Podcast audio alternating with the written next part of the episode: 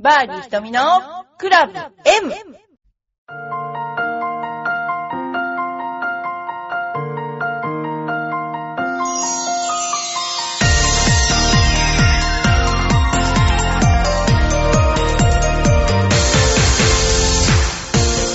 メリークリスマスは終わりました、えーバーディー瞳のクラブ M です、えー、とあと1日でランニングセンターも終わりとなりましたけれども皆さんいかがお過ごしていらっしゃいますでしょうか、えークリスマスは何かやりましたか？うちクリスマスのツリーあの飾ったんですけども毎年毎年飾ってるんですけどももうねツリーを飾って片付けてお正月にするっていうのはこれとても大変な 一瞬にして行わなければならない作業で結構あの大変なんですけどみんなであの片付けてたり、えーしています。それで、あのー今年もまたあのクリスマスカードが皆さんの方にお手元に行ってる方もいらっしゃると思うんですけれども、あのーまあ、メンバーの人だけです。エバックのメンバーの人だけで リスナーの方にあ私からのもしあの何かそういうあのお便りが欲しい場合は皆さんちゃんと住所書いてください住所。それで。えーとですね。あそうだな。そしたらちょっとそろそろなんかバーディー瞳のクラブ M のなんかお便りの返信用のなんか作っちゃおうかな。それであの皆さんにあのお便りくれた人にはあサンキューレター作ろうかな。うんね。そうしよう。あの言うだけただだよ。違 ういやそれちょっとあのが頑張ってやってみたいと思います。でも今の状況ちょっと痩せないといけないと思う。今ね。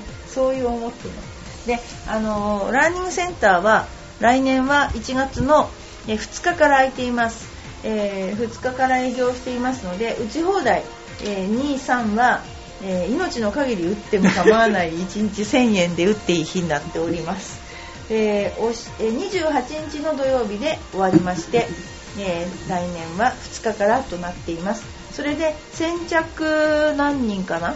あのボールをワンスリーブあのプレゼントというのを2日と3日行っています。それから洋服ですね。ウェアなんかも、えちょっとここでお安く販売する日が、えあると思いますのでぜひあのお近くの方も あのリスナーの方超遠い人多い 私思ってるんですけどあのぜひあのお近くの方はいらしてください、えよろしくお願いします。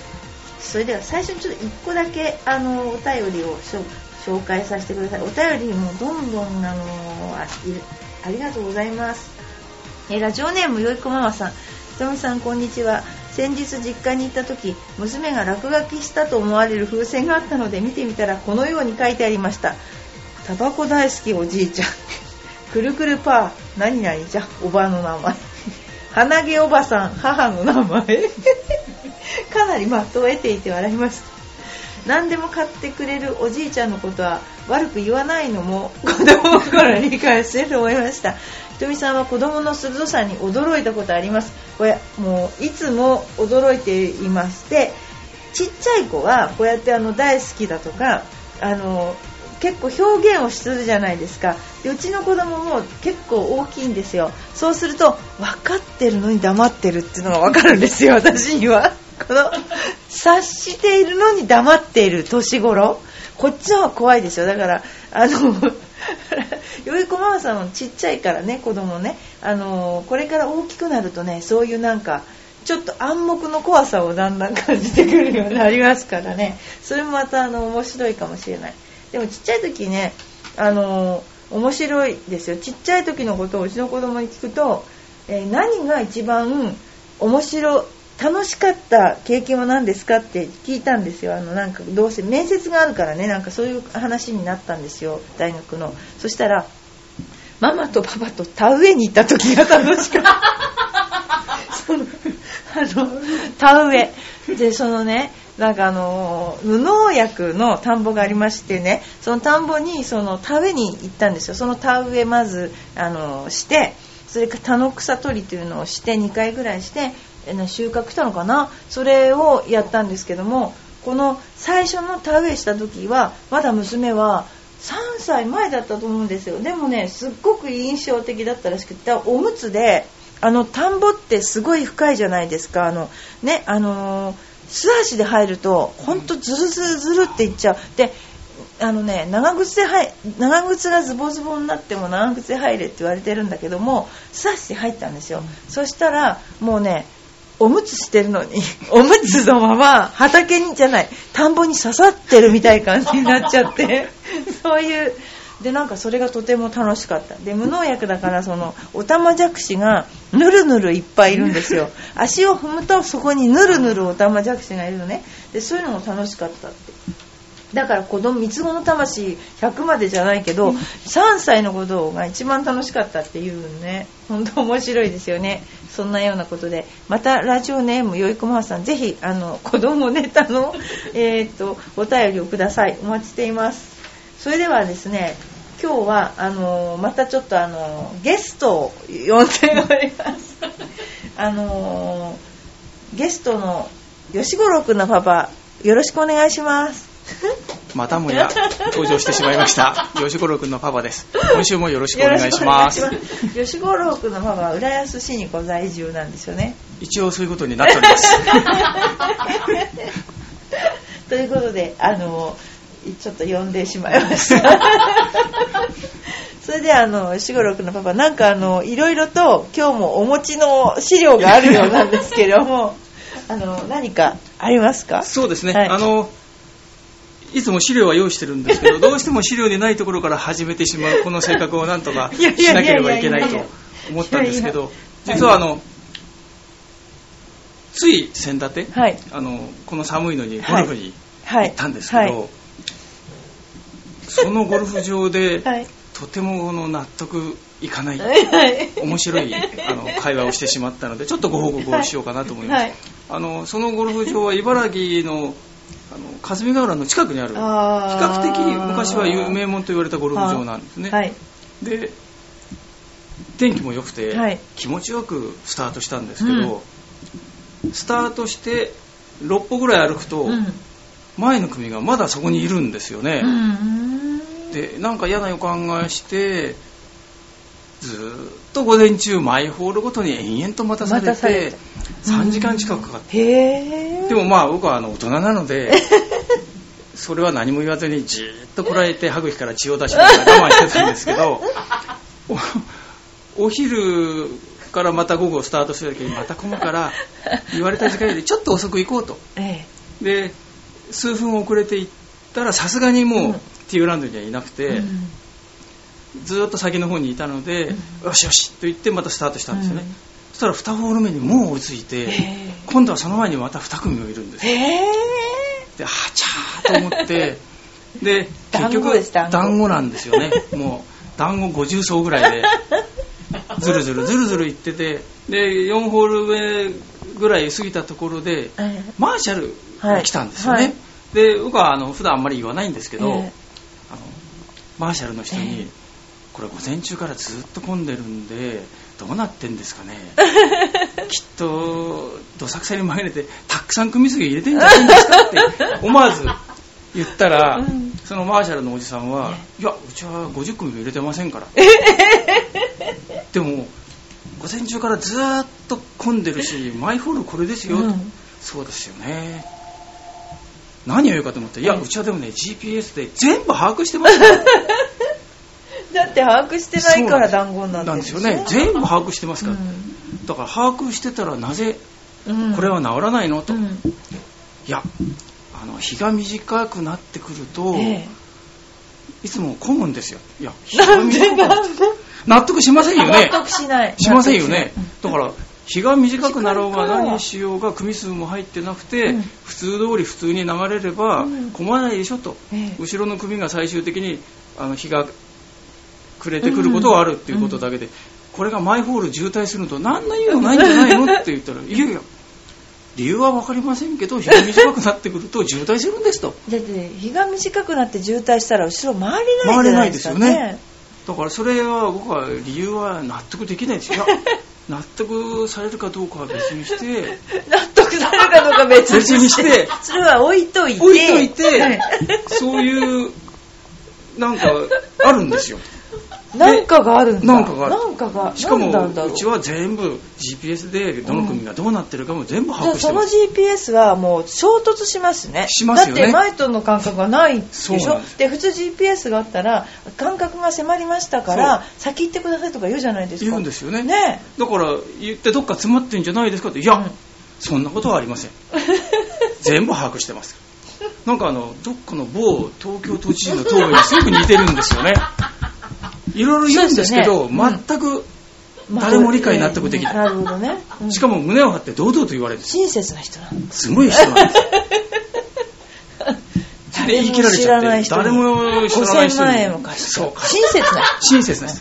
あれで通るんだから僕も今度行ってみて親切な人に会ってみたい。でもあの親切な人って言った時にすっごいあのけんな牽制っていうか罵声というか、罵声が出てましたね。あの時すごかったですね。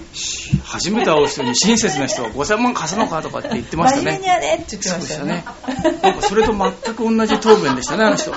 しかも顔色一つ変えずにそういうもんなんですと言ってずーっとそのマーシャルカーで去っていきました。へえでもマーシャルって急がせるのが役目じゃないんですよね。で納得皆さんできますかね それでね。でそれからずーっとそのページでおかげさまでか、うん。午後も3時間で。回れたんですか？一応回りました。あのもうほとんど薄暗くなってましたけでもど他の人それより後ろの人は回れないってこと？たくさんまだいましたかいらね。やいやいや。たくさんいました。回れないことを前提に取ってる人っているんですかね？はいないと思いますね。いないと思いますね。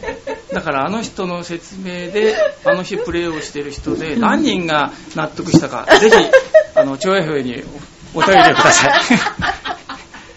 あの名前は言えませんけど、ええ。英語で言うと ASO って ASO って書く。ああああなるほどね。そうなんです。ああ GPS があそこあるんですね。じゃあきっと GPS がおかしいんですよおかしいです。そこ。なんしかもか電磁波が。おかしいんでしょうね、ん。あれあそこだけ時期が。2つずつつながってて1つとそうそうそうそう。見るとかねなんかあれですよ。富士山のあのあそこの樹海みたいになっちゃってるなんかあそ こ電磁波がねおか魔しい。界転生ですねそうそうそうね。だからきっとあの GPS がおかしい。おかしいですよね。それでほら夜暗くなるととかいうところもおかしい。おかしいですよね。しかもあれで納得させようとするところも やっぱあのす辺大きい沼とかあるからね。だから夜暗くなるとなんか出るとかそういうレベル、それ以上だから言えない言えゃないんです。よ僕だから言いませんでしたよ、うん。だからおかげであれ言えないことなんですよそうですよ。瞳プロに教わって人間のことじゃいないのかもしれない。自分の力が発揮できずに終わりました。あれですよ。だからそのマーシャルももしかしたら人間じゃないのかももしれない。しかしたらあれはあのコースの人じゃないのかもしれない。そうそうそうそれであ夜遅くなるとなんか出るからって知らせに来てたん知らせに来てたんですよね。だから違う話になってる。お昼に地震がありましたかああらね、やっぱりね。あの時ね。そうそうそう。その後で聞いたら震度4と霞ヶ浦の何かが起こってた起こってた。ね地そう殻変動こんなバカなゴルフなんかしやがっしてやがってみたいこんな時に団子みたいに溜まって 何やってんだって本当ですよね。楽しんだから苦しんだか分わかんないじゃないか何のためにやってんだと、ね。ゴルフはやっぱ苦しむのためにやるもんですからね。やっぱり。M ですから、ね、M ですからね、バーで一人のクラブ M ですから。本本当ですよ。もやってる人は S です。S ですね、うんそう。本当に。はい。サイズは L ですけそうどね。そうそうそこちょっと分かんない。L で収まればいいんですよ L ねで収まればいいんですけどバーディー一人のクラブ L クラブいや LL じゃない。L じゃない。クラブ XL とかっていうのを作りますか今本サイズじゃ合わない。日本サイズじゃ合わない痩せなきゃ。度そういう僕はそういうことはねやっぱり体型のこととかはねあそうですよね。親にもらった体でですから。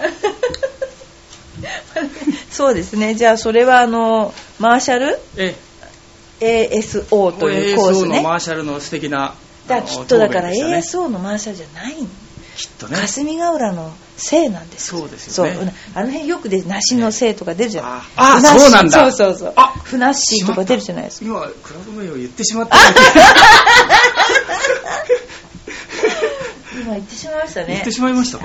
いやいやそういうふうに答えるような名前なんですねまねそうそうですね でも知ってますその話。あのふなっしーの話。ふなっしーって未公認キャラじゃないですか、はい。そしたら今度キャベッシーって出たんです。よキャベッシーって出ましたね。そしたら調子で。そその次の日の新聞に調子の恥キャベッシーって出たんですよ。そんなこと言わなくてもね。だからパクリでしょただの。そ,、ね。したら調子の恥だって。でもね僕はねキャベッシーは潔いなと思ったのもそういうコメントとかあれが出た瞬間に、すっぱりと申し訳ありませんでした。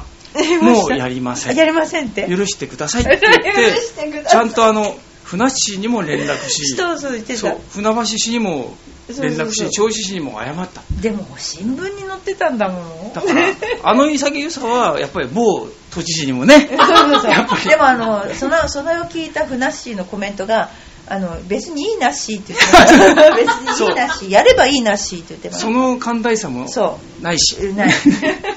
だからまあね良かったかなとね思います。いろんな人出ますからねゴルフコース、ね、そうですね、うん、それでちょっとねあのこれあの私のインターネットのあのブログにあの来てくれてるんでラジオネームドンさんがあのこれをですねあのずっと書いていてくれて これちょっとご紹介していいですか？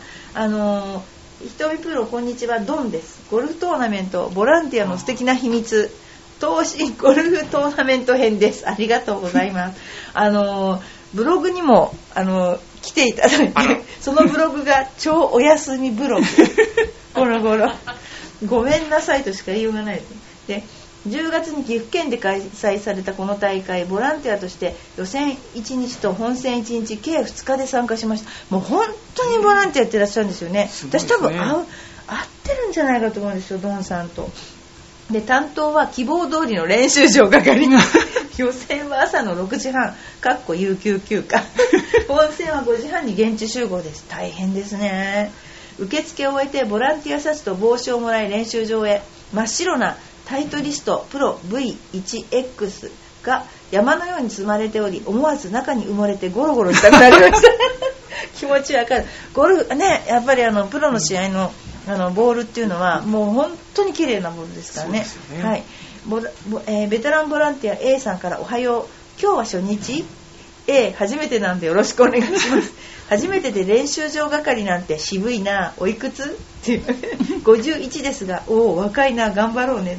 51なんだドンさんね。はあなんだかよくわからない激励を受けてスタートです。でもう幸せですよねこんなボランティアね、うん、いっぱい。このゴルフ場練習レンジが山の斜面に向かって打つ形になっています。ショートアイアンならボールはコロコロ転がって落ちてきますがロングショットだと 30m から 50m 登った急斜面にボールが突き刺さる。でもねあるんですよこういうの。でウッド系ならボールは山奥に消えてなくなります。関係者に聞くとボール回収率は7割を切り相当の金額ロストのこと全てのプロがスタートし終わるとじじいたちが草と茂る斜面に足を滑らせながら 山を登りボール拾い。下を見下ろすともう絶景ですわ 転げ落ちないように踏ん張りながら数えきれないほどのボールを山裾に投げる投げる。私は左腕は神経痛で痛いので 泣ける泣ける。ああ明日もか気がめいるわパンパンに張った太ももをさすりながら思わず愚痴をこぼしてしまいました。この大会の練習係練習場係だけは避けたいというのがベテランボランティアさんの本音で朝の激励もやっと納得。夕方は予選通過したプロの練習が始まりますこの時問題の事件が起こりました。エースプロが打ったボールが山の中腹にある大きなブロック塀に当たりプロたちの足元まで転がり戻ってきたんです。一瞬打つのをやめて顔を見合わせたプロたち。次の瞬間一斉にブロック塀狙って呆然と打ち出すではないですかバカだな。あやめてくれ拾いに行くのは俺たちだぞそんな悪夢のような光景を私たちは唇をかみしめながらただ見守るしかなかったのです。それでは今日はこの辺でなお東進ゴルフトーナメント編は3部作となっています。次回ゴルフトーナメントボランティアの素敵な秘密最終18番ホールの悲劇をお楽しみに。推進最新最近体調不良により投稿が滞ったことを深くお詫びします。これもう絶対面白いですよこれ。だって知らないもんこんな。だから ブロック塀で帰ってきたらもうそこを狙って打っていくというこのねもう分かる、ね、もうバカだよね。でも本当このボランティアさんっていうのは、うん、昔あのねキャディーさんは見たっていうね なんかあの いうなんかあったけどすごいこれねあの知らないですよねこれ知らないですね貴重なね、貴重なお話ですよね、これね。でもこういうボランティアさんがたくさんいて、えー、トーナメントが運営されてるっていうのを、うん、普通の見ている側の人にも知ってもらうのは大事なことですよね。すごいいいですね。そうですね。僕にはできないと思いますけど。でも練習場係を買って出ちゃったんですね、今回はね。知らないっていうのがいかに怖いっていうことですよね。ね。いつもはなんだっけキャディーさんかもしくはなんかね、うん、あのカードなんでしたっけあのキャリングボード、はい。やってらっしゃるんですよね。でもすごいですね。分かりました。今度はこのトーナメントだけは練習場係をやっちゃダメって でもこの3部作 楽しみですよね、楽しみですよね私がどこまであの待たさずにお話できるかっていうことですよね。ありがとうございます。でも本当に面白いのであのありがとうございます。他にもコーナー作りたい方どうぞ。ご勝手に投稿していただけると大変助かります。はいそれではちょっとあの戻りましてあの質問の方に戻らせていただきたいと思いますけれども、えー、吉五郎君の方何かじゃ最後に一つ。そうですね、はい、あの僕はぜひであの聞いてみたいということがあったんですけど、はい、最近あの本当に女子ゴルファーの、はい、特にプロゴルファーの皆さんは、おしゃれな格好されてますよね、ね。はい、本当にブランド物をこう華麗に着こなして、うんはい、でおそらく多くのプロは、うん、そのメーカーと契約をされてウェアを着てらっしゃる方が多いと思うんですけど、ねはい、ぜひ聞いてみたかったのは、はい、あのその日に着るウェアですよね、うんはい、あとどういうふうに着,、はい、コーディネートコーディネートをするか、うん、まあ普通は芸能人の皆さんって結構ちゃんとプロのコーディネーターとかがついていて、スタイリストとか、おしゃれな格好されてるじゃないですか、女子ゴルファーの皆さんは どういう風にしてその日に着る洋服、はい、もう暑かったり寒かったり雨降ったりいろんなことあると思うんですけど、うん、靴も含めてですけどね。うんね、お化粧もそうでしょうけど、はい、どうされてるのかなってぜひ聞いてみたかったんですよね。なるほどね。なるほど。あのね、えーと、昔はそこまでなかったんだけども、うん、本当に有名なプロは大体その日のコーディネートはあの決まってると思います、ただね暑い寒いがあるでしょ、えー、ただスカートだったりしたら寒いとかあるじゃないですか、えー、その辺はちょっと臨機応変にしてコーディネートは多分全部決めてるんだと思います、えでただ靴メーカーはウェアメーカーと違うから、え、そうしたらあの何を履くか自分で決めてるんだと思います。あとはあの今シーズンはこれをあの提供しますっていうようなのがあって、そこから選んで自分で選んできてる人もいっぱいいます。はい、ただそのあのー、あんまりにずぶ濡れになった時に午後から着替えなきゃならないとかがあるので、大体あの替えのウェアっていうのは2つぐらい持ってるんじゃないでしょうか。その日のあのあれによって着替えるから寒い暑いによって。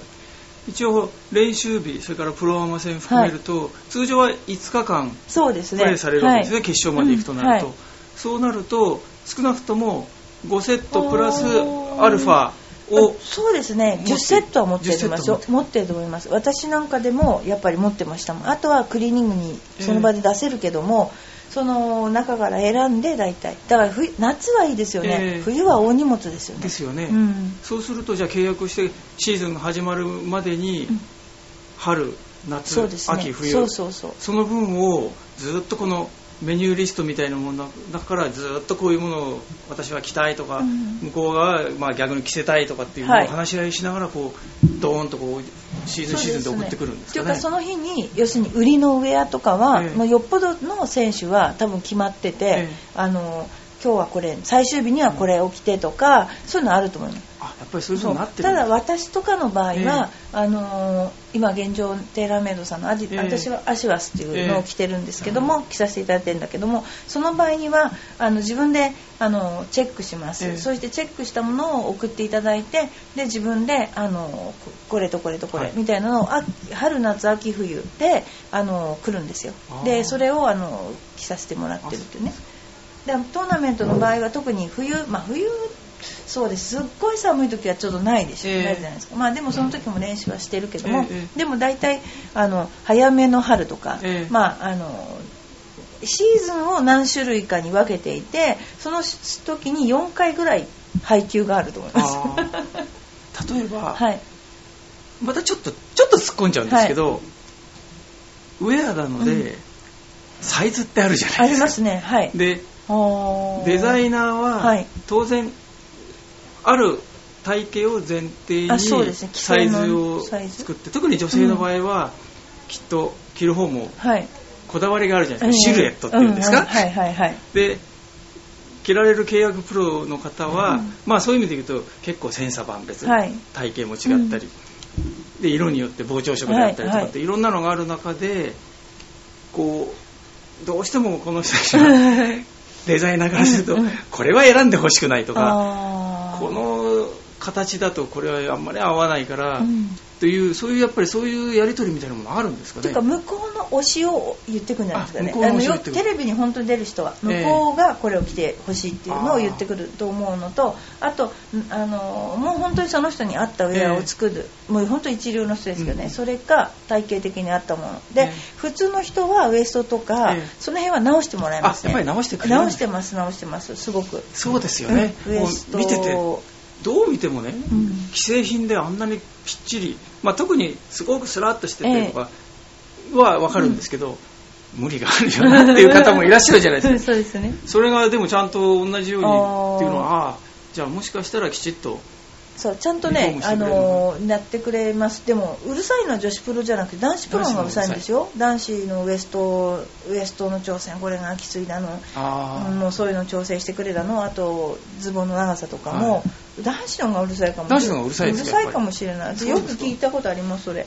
あやっぱり特に夏になると薄着になるので、うん、その人の持っている体格とか、ね、足太もも太い人もいれば細い人もいて、でも着る着てるのを見ると結構みんな綺麗に合ってるじゃないですか。で、ね、僕らは逆にそれを見てああ、と思って買いに行くと、うん、なんか全然自分が着るとイメージと違うっていうのがあって、ああじゃあやっぱりそうやって直してるのかな。直してます完全に。そうですもうすごい細かく。ずるいですね。っていうかあの着心地ってなんかあのすごく重視しますね。あそうなんですかいや僕は別にそんなことばっかり女子プロ気にして見てるわけじゃないんですけど ちょっとあの七不思議の一つで、ね、本当にあの結構ね着心地っていうのは、ええ、あのあれですよ。プレイしてて鬱陶しいと嫌ですよ。あそうですよね。だからあのすごく言いますよね。ここはちょっと長い。だけど逆に言ってくれるといいって言いますよね。ゴールする人に対してあここはちょっとあの絞った方がいいとか、うん、これはない方がいいとか、えー、あの逆にこちらの方からあの言ってくださいって言われてます、そういう、うん、やっぱりそうなんですよね、うん、商品ですもんね結局はね。うん。そうですね。もうだから。なかなか規制じゃない。だから全部クラブもボールもプロ用だし、えー、ウェアもそうでしょ？だから規制と全然違いますよね。そうですよね。ボールだって違うし。あれを憧れてそのまんま着ちゃうと全然イメージがねそうかもしれないですね。そうですよね、うん、まあ、僕はあんまりこだわりませんけど 僕の中の友達ではこだわってるやつもいるのででどう？なんて言われても、何がって答えてしまうようなね全然イメージが違ったウェアに見えることもあるので なんなんでなのかなってずっと実は、そうなんです、えー、あれは直してるんですよ。そうですよ、ね、でも本当に被写体になる人はもうそのぐらいの気を配り方をしてます。やっぱりそうですね。まあいつも最終日に出るような感じの人はね、えー、はい。まあ普通の人はまあ自分でやってますけどね。そうですはいあ自分であ直したり。持ってきて自分のところで直す、はい、自分のところで裾上げしたりしてますよね。あのもらうだけもらって。それはやっぱりそのランクがあるんですね。ランクが。まずウェアをもらえるかどうかもすごく、あの上の方の人ですよね。ああやっぱりそうですよね、えー、あのちゃんと広告塔になるかそうそうそう。そうですね。はい。面白いだけじゃダメなんですね面白いだけじゃダメなんです、ね、ということでトーナメントをねあのこの後の女子プロはすごく来年もいっぱいトーナメントが増えますし、ね、あのシニアツアーも コウ・ウスンさんかな、コウ・ウスンさんのあのミニツアーっていうんですかね、うん、もうできるしあの結構あの盛況なんですよね。だからあの、まあ、私も出ようと思えばそのなんていうんですかあれですよ。あのやっぱりおばばにはおばばのですね、あるんですよ qualify が。まあね、おばばなんておっしゃらず、まあ、特にレジェンドっていうといやいやいやなんか。とってもね、うん。もうそろそろ化石になるみたいなイメージなので。そうそうそうでそのえそれで通れば出れるんですけど、まだそれがあのどういう風になるか分かりませんけども、はい、あの一応まあちょっとゴルフ頑張ろうかなとは思ってます。そうですよね。やっぱり男子はシニアになるともう50じゃないですか。そうですね。で女子はどうして40から、うんやっぱりしかもレジェンドなんですかね言い方が。衰えちゃうからだね。でやっぱりあの女子だと40になると結構ええ。引退する人がもう多いから、多いですよね。だから私たちも試合に出たいという人たちがやっぱりだから50になったらもうかなりおもう引いちゃうでしょ引いちゃうんですかね。みそんなことないといや思います引いちゃうとあ思いますの見てて 特にアマチュアの人は、うん。あの男子男子プロは50になってもムルドさんとかね、ええ。まだ60直前でもレギュラーツアーで活躍するぐらいバシバシやってるので、うん。アマチュアから見るとあんまり参考にならないっていうか自分とダブらないんですよ。あの無理だな、うんやっぱり違うよねって思うんですけど、もしかしたら失礼ですけど女子プロで40、50でもう一度引退されて、ええ。っていう人だと見に行ってもあー。球筋もうわ驚くほどすごい球をうん。おそらく打たれないでしょうし、もちろん正確性が全然違うでしょ。うけど、でも自分と重ね合わせてあ頑張れば近く行けるかもしれないとか、ああいう人たちと一緒に回る機会があったらすごくいいなっていうふうに思うんだ嫌じゃないですか年取ってて。いや別にあの女性女性を見に行くんじゃなくてそういうわけじゃなくてゴルファーのプロゴルファーのちょっとしなびた人を見に行く。まあしなびたとは言いません。あの自分たちにちょっと近づいてくれた。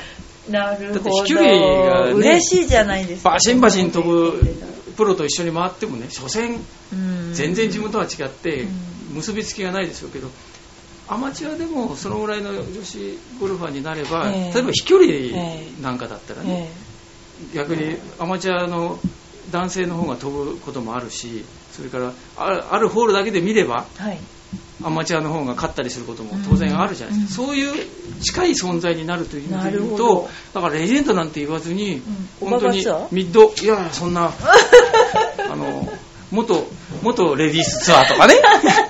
昔の昔女の子ツアー。そう女の子ツアーとかってやってアマチュアとの接点がもっと増えるとのやりましょうかここで。すごくいい。まだ需要があるってことですねいや絶対あると思いますよ。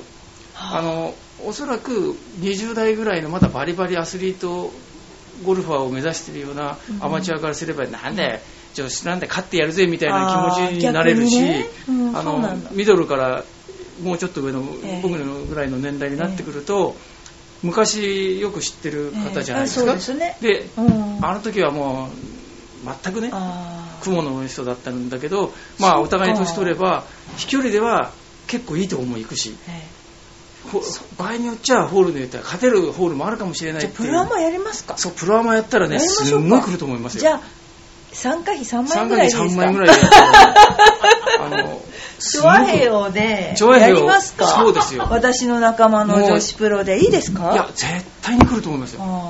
だから僕は今日実はねあのたくさん質問書いた中の一つに、えよくある企業が、はい。あの開催をすええる一日やる、まあ、コンペみたいなところに女子プロをお呼びしたりするじゃないですか、そういう時にあのもちろんランクによって違うんですけどどのぐらいでああいう方々は呼ばれてくるのかななんていう質問なんかも書いたぐらいですから。なるほど。それは多分言えないと思います。言えないでしょうね。言えないでしょうね。もう何円とは言えないし 何百万とも言えないんでしょうけど。だから潜在的にはやはりプロゴルファーと回ってみたいっていう人はいっぱいいてただあんまりバリバリだと自分の実力を考えると恥ずかしいとかね。ああれでしょうけど少しこうね人生経験が豊富になられたプロゴルファーの方だったらばいろんな意味で優しくしてもらえると思うしうかもしれませんね。あのホールごとには勝てるかもしれないっていう希望が持てるっていう意味でうかもすごくしれま楽しいんですよ。せんね。なるほどね。あまりにも差がつくとねもうダメなんですよね。じゃあ今度そういう私の友達呼びますか。えいっぱいいますよ。そしたらね暇してる人。たくさん来ると思うんですよ。例えばエパックで習ってる人の中だって、ええ。えーそんなんだったらぜひ行きたいと。あそうなんで有すか。給許可出しちゃうみたいなね人たくさんいると思いますよわかりました。ちょっと参考までに。ね。はい。あのいいなそれ。やってみたいと思います。はい。えっと今年はこれで最後の、えー、バーディー瞳のクラブ M ですけれどもまた来年もぜひあの皆さんに応援していただきたいと思います、えー、私も頑張りますので、えー、そのような、ね、あのコンペとかなんかできればいいと思います。はいそれでは今年もどうもありがとうございました、はい、ありがとうございました。皆さん良いお年を。なんで僕がそんな言うとしてねて